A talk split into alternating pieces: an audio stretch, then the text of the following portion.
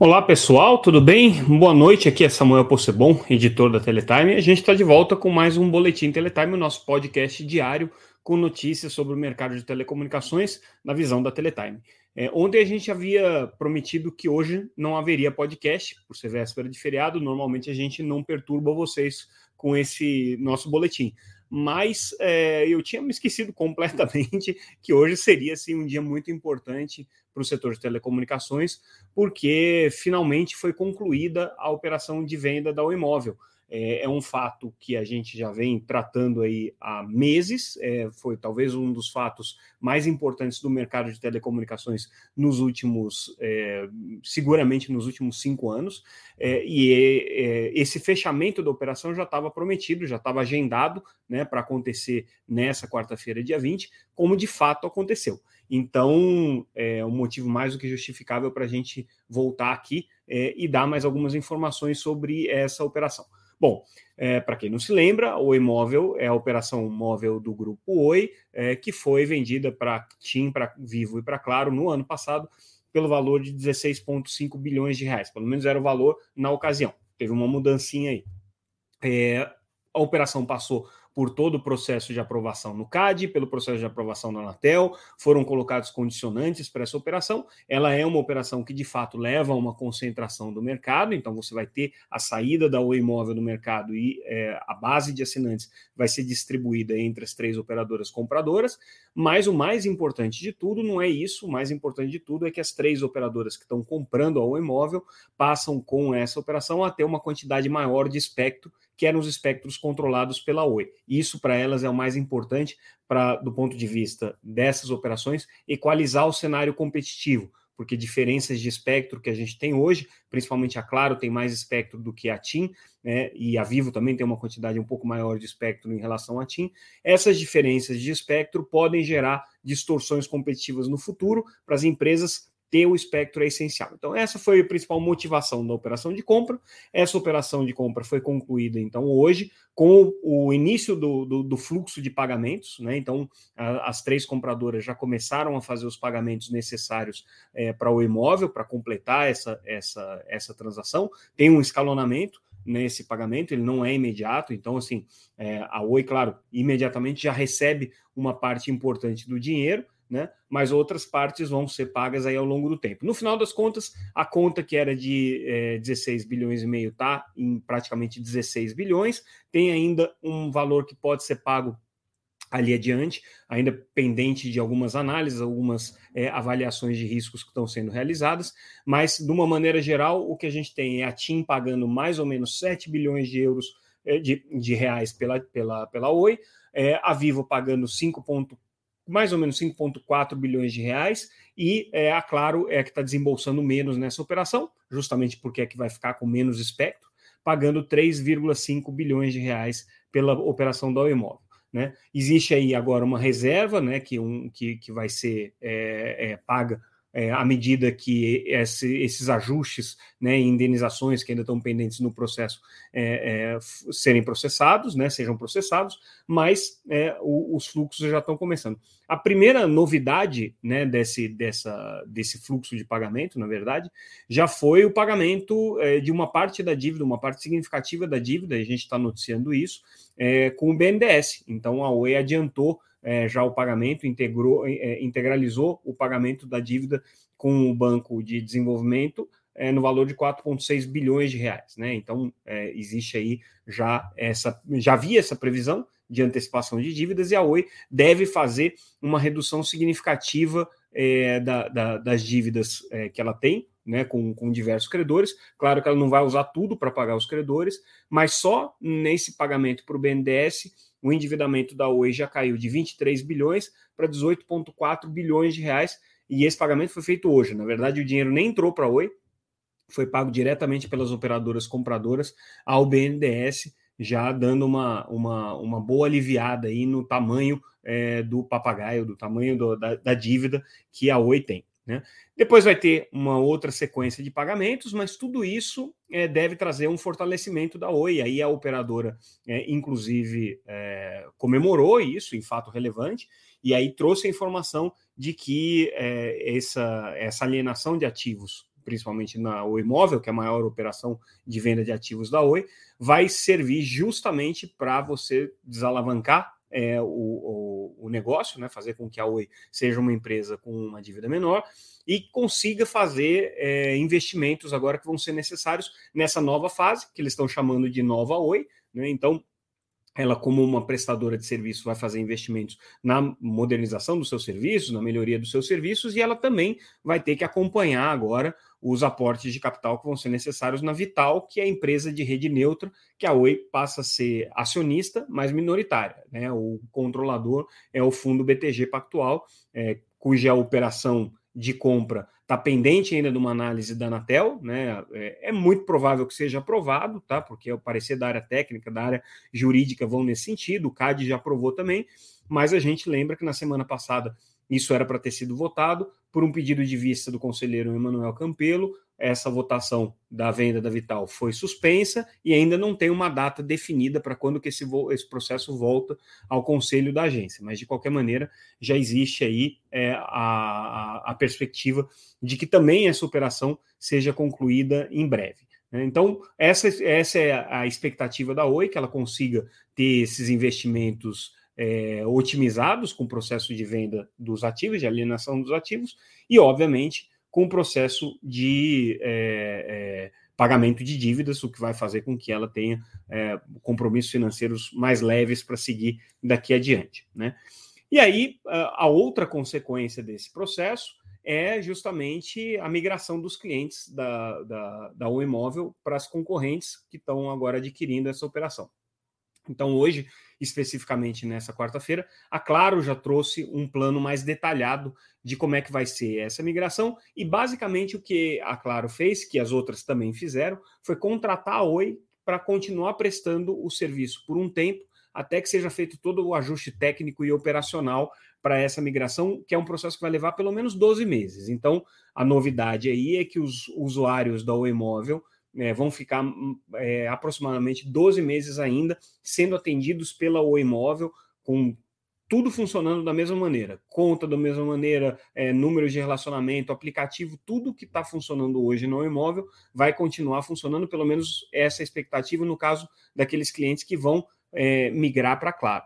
Lembrando sempre que não existe obrigação do cliente ficar naquela operadora, né? Nas condições de aprovação da, da, da da, da operação, é, a Anatel deixou muito claro de que é, o, o, usuário, o cliente, é livre para ir para onde ele quiser. Né? Inclusive, ele não tem que pagar multa, não tem que pagar é, é, fidelidade, nada disso vai ser imposto a ele. Mas óbvio que as operadoras já fizeram uma distribuição, existe aí uma perspectiva de que em determinadas regiões é, determinadas operadoras assumam o controle é, de alguns assinantes, né, essa distribuição foi feita para tentar deixar mais ou menos equiparável aí o tamanho das, das, das é, três operadoras compradoras. Claro que existem diferenças, mas aí o que aconteceu hoje é que a Claro já entrou com uma campanha especificamente junto aos clientes da Oi para explicar essa mudança e a expectativa aí é que a TIM e a Vivo façam é, algo muito parecido é, no, no, nos, próximos, nos próximos dias, né, já para trazer essa informação e trazer esse esclarecimento aí aos operadores, até porque isso é uma imposição regulatória também, tem que ser dada muita transparência para esse processo todo. Uma outra notícia relacionada com esse assunto, vocês devem se lembrar que ontem a gente noticiou que Algar tinha ido ao CAD questionar se as condições estavam satisfeitas, as condições impostas pelo CAD para a venda do imóvel estavam é, plenamente satisfeitas e se o, o, o órgão antitruste estava confortável com aquilo. Hoje, a Neo TV também fez a mesma coisa, Neo, a, perdão, a Associação Neo né, fez a mesma coisa, entrou com um pedido junto ao CAD pedindo esclarecimento sobre é, o cumprimento ou não dessas obrigações. E aí, rapidamente também, a gente começou o dia já hoje com é, uma manifestação da Claro, da TIM da Vivo junto ao CAD, né, apresentando para o órgão de defesa da concorrência as ofertas é, de, de atacado, as ORPAs, né, que a gente chama, ofertas é, de referência é, no atacado, que são basicamente as condições que a TIM, a Claro e a Vivo têm para oferecer para os concorrentes, tanto com relação a, aos serviços de home como com relação aos serviços de operação virtual. Então, a Anatel e o CAD impuseram isso para os compradores do imóvel, que eles precisam fazer uma oferta, essa oferta vai precisar ser homologada pela Anatel, é, para oferta de capacidade no atacado, para que as concorrentes possam contratar home e contratar também condições para fazer uma operação virtual, e essa oferta no atacado tem que ser mais interessante do que a oferta é, feita diretamente no varejo. Essa é a condição é, para que eles, os planos sejam homologados. Então, o que a TIM, a Claro e a Vivo fizeram foi apresentar ao CAD e dizer: olha, nós já temos aqui uma oferta no, no, no para atacado feita junto à Anatel, estamos em processo aqui de homologação, mas é, as ofertas já estão aqui, já estão disponíveis. E aí, logo que isso foi publicado, é, outra notícia que a gente traz, a Abra Atual, que é justamente a Associação Brasileira das Operadoras de, de, de Operadoras Virtuais, as MVNOs, é, criticou duramente essas ofertas que foram colocadas. Então, é, as MVNOs já são muito críticas às condições comerciais estabelecidas pelas operadoras de rede, né, com relação aos serviços, é, às condições de oferta é, de, de, capacidade no atacado para operação virtual. É, é, porque uma operação virtual, de uma maneira muito simplificada, funciona mais ou menos é, como uma compra é, em escala no atacado e uma revenda no varejo. Então, as operadoras virtuais, da Torá, Surf Telecom, enfim, outras operadoras virtuais existentes, vão lá, negociam com a TIM, com a Claro e com a Vivo é, pacotes de, de, de, dados e de uso de rede no atacado com um determinado valor, montam uma operação virtual, utilizam a rede dessas empresas, mas vendendo a um, a um valor de atacado com, com é, é, ganhos ali de escala, com benefícios, acabam sendo é, operações com serviços mais baratos. A diferença é que elas não têm rede, por isso elas não têm que manter toda aquela estrutura de rede de operação e tudo mais. Elas utilizam uma rede de uma das operadoras já estabelecidas. Mas a grande crítica que se faz ao mercado de MVNOs no Brasil, razão pela qual, inclusive, o mercado aqui no Brasil tem menos de 2% de market share, é, em contraste com mercados como o da Colômbia, por exemplo, que você já tem um percentual bem maior, né? A grande crítica é que a TIM, a Claro e a Vivo, uh, quando fazem as ofertas uh, para as operadoras virtuais, colocam valores muito altos de uso de rede o que praticamente inviabiliza, principalmente depois que você coloca imposto, coloca todas as taxas setoriais e tudo mais. Então, é, isso, somado a um excesso de regulação, faz com que as operações virtuais no Brasil não sejam tão interessantes como é, acaba acontecendo em outros países. E aí, essa associação, a Abra Atual, criticou as condições que foram estabelecidas aqui pela TIM, pela Claro e pela Vivo e que estão sendo negociadas pela Anatel. Ainda tem chance dessas condições serem revistas, a Anatel está justamente fazendo esse processo de homologação e pode impor condições um pouco mais flexíveis para os operadores virtuais, mas por enquanto não está agradando aí o mercado de MVNOs. Pelo menos essa é a nossa leitura aqui desse, desse processo. Mudando completamente agora de assunto, vamos falar de alterações é, na estrutura da Anatel. Era já esperado, a gente teve uma mudança com a entrada do presidente Carlos Baigorre no comando da agência. Quando a gente tem essas mudanças, é, normalmente a gente tem trocas de superintendências e gerências, porque é um processo normal. E o que aconteceu? E a principal mudança que a gente teve foi a nomeação do que era então o é, superintendente de competição da agência, o Abraão Balbino, passou a ser o superintendente executivo. O Abraão foi o superintendente que liderou aí o processo de elaboração do edital de 5G, é, também era é, o responsável pela superintendência de competição que fez toda a análise com relação à venda da imóvel, venda da Vital, quer dizer, são processos que passam pela superintendência de competição, que estavam sob o comando dele. Então ele acabou se é, cacifando durante esse processo, é, foi para a superintendência executiva agora, é uma superintendência que do ponto de vista regulatório ela não é tão importante quanto as outras, mas ela é a superintendência operacional da Anatel, é aquela que faz com que os processos fluam lá dentro, e isso é, tem sido considerado aqui por alguns como uma promoção para o Abraão é, pelos serviços prestados. É, em decorrência disso, a antiga superintendente Carla Crossara deixa de ocupar essa função. E também houve algumas mudanças aí, com a saída do Abraão da Superintendência de Competição, o gerente que cuidava do processo de acompanhamento societário e ordem econômica, que é o, o Jorge Borges, é, passa a ser o novo superintendente de competição da Anatel. Outras mudanças mais é, específicas na área de relações institucionais, passa a ser agora comandada pela é, Dagmar Macedo, né? Uma mudança que também é, não, não, não, é, não foi a surpresa para ninguém, mas é decorrente da saída do Daniel Albuquerque, que é, agora é, passa a, a, comandar a Superintendência de Administração e Finanças da Anatel. Então, houve aí uma mudança de cadeiras aqui na, na, na, na agência, sob o comando agora do Carlos Baigor. A gente também traz uma notícia ainda sobre as consultas públicas para é, o regulamento conjunto de postes. A gente falou muito desse assunto ontem.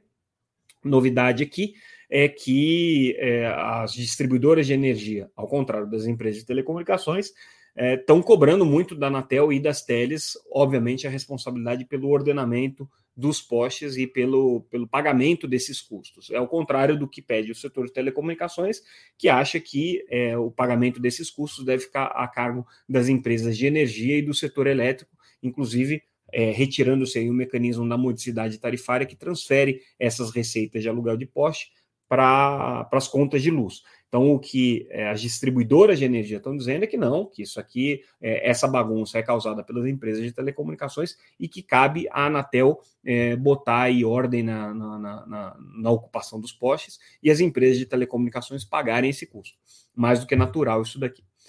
E aí a gente finaliza, não é muito comum a gente fazer isso, chamar atenção para um artigo, mas esse está muito interessante. Ele, ele é um artigo que foi escrito é, pelo, pelo, pelo Fabiano Ferreira, que é CEO da operadora Vero. A Vero é um, é um ISP, um provedor regional brasileiro, e ele faz um artigo aqui apontando os benefícios de uso é, das redes neutras. É um, a Vero é um dos primeiros ISPs que optou pelo modelo de uso de rede neutra tem já uma parceria firmada com a Vital para utilização da infraestrutura, e aqui nesse artigo o Fabiano está é, tá chamando a atenção de como é possível, através de redes neutras, desenvolver modelos de negócios alternativos que vão ser mais focados é, no atendimento ao cliente, vão tirar custos operacionais é, das operadoras, é, principalmente dos ISPs, e por isso ele acredita que seja um modelo aqui é, de, de, de crescimento exitoso para as operadoras, principalmente para as operadoras regionais e locais. Então, a gente destaca esse artigo dele,